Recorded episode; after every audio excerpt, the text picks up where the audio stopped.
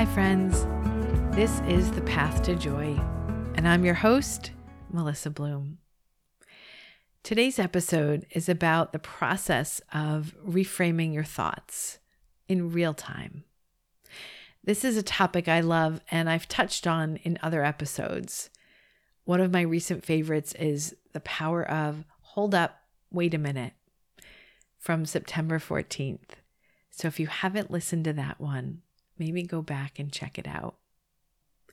Just this morning at 4:50, so this is a time sensitive episode, I woke up and started reprocessing something that happened last night.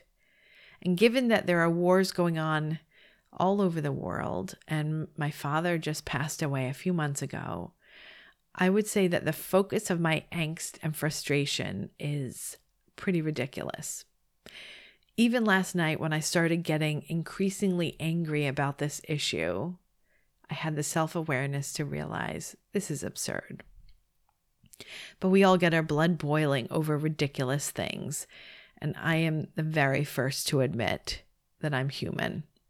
So I'm going to keep going with this story and trust that you won't judge me. Here's what happened my son Ben, the editor of this podcast, has a college counselor who's meant to guide him through all college related activities in a way to take some of the onus off of me because A, I think he could use a good guide, and B, I feel the college application process has become so stressful. And my thought was if I hire the right person, this whole process will feel less stressful on the family. So, about a month ago, I emailed his college counselor and I gave her the date of the PSAT. This is not a big deal. And I asked, Is there anything we should do to prepare? And I didn't hear anything back. And in general, I've had an issue with her not responding back to me. But I do try to be understanding. I know how busy we all are. So last night, Ben and I start talking about the PSAT, which is in two days. And he happens to mention that the counselor had said they should meet right before the test and talk about strategy. Well, Ben should have told me about this, and he's in the doghouse too.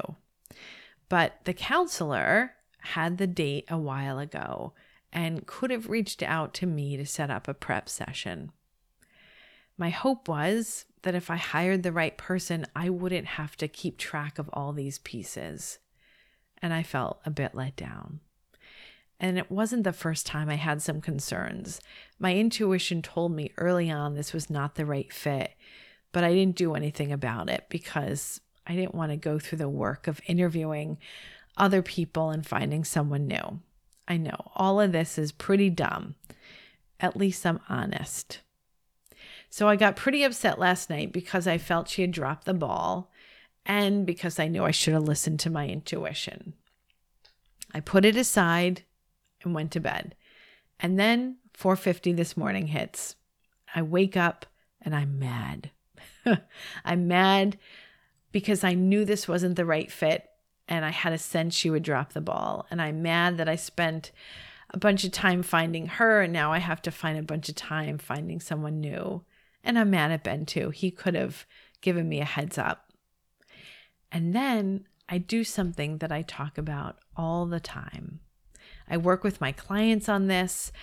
Uh, this is one of my favorite things, and I actually did it for myself in the middle of the night. I stopped that train of thought. And this is how I thought to myself, Melissa Helen, that's my middle name. This is not you. You are sitting in, wallowing in the problem when you need to get into the energy of the solution. You are an awesome problem solver. That's what you do. So you'll get up and solve this one. And then I reminded myself, once I felt a little bit better, of some other things. And I said, Ben's awesome. He's kind, curious, he's smart, he's loving, and he is going to do just fine in life. This is just not a big deal. And good thing to note your intuition is not often wrong. All right, on to solution time. I'm not sure if this is verbatim what I thought, but it's pretty close. And I'm telling you this and trusting that you won't think I'm a complete lunatic because that is how I reframed my low, stuck in the problem energy in real time at 4:50 this morning. And then, do you know what I did right before I went back to sleep? I said to myself, "Good job. Good job, Melissa. You did it.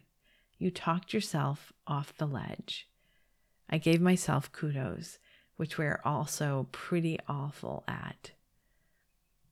My hope is that maybe you can't catch all of your middle of the night runaway trains or even half of them, but you'll start catching a few, reframing. And in doing so, you'll feel like you have some agency over your thoughts and ultimately the feeling of your life. I am getting really close to launching a project that I've been working on for a while. I had to take a pause when my dad got sick, but it's this big creative outlet for me. And the project is Melissa Bloom's Joy School. I'm so excited to share it with you.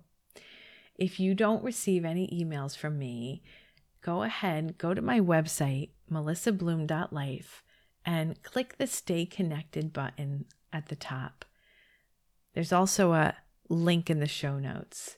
That way, you'll stay connected to all the things that I'm working on. You'll I'll share some musings, but you'll also hear about retreats, new projects, and more about Joy School. Thank you to my editor, Ben Kish, and thanks so much for listening, friends. Join me again every Tuesday and Thursday on your favorite podcast app for more episodes of The Path to Joy. Enjoy the journey.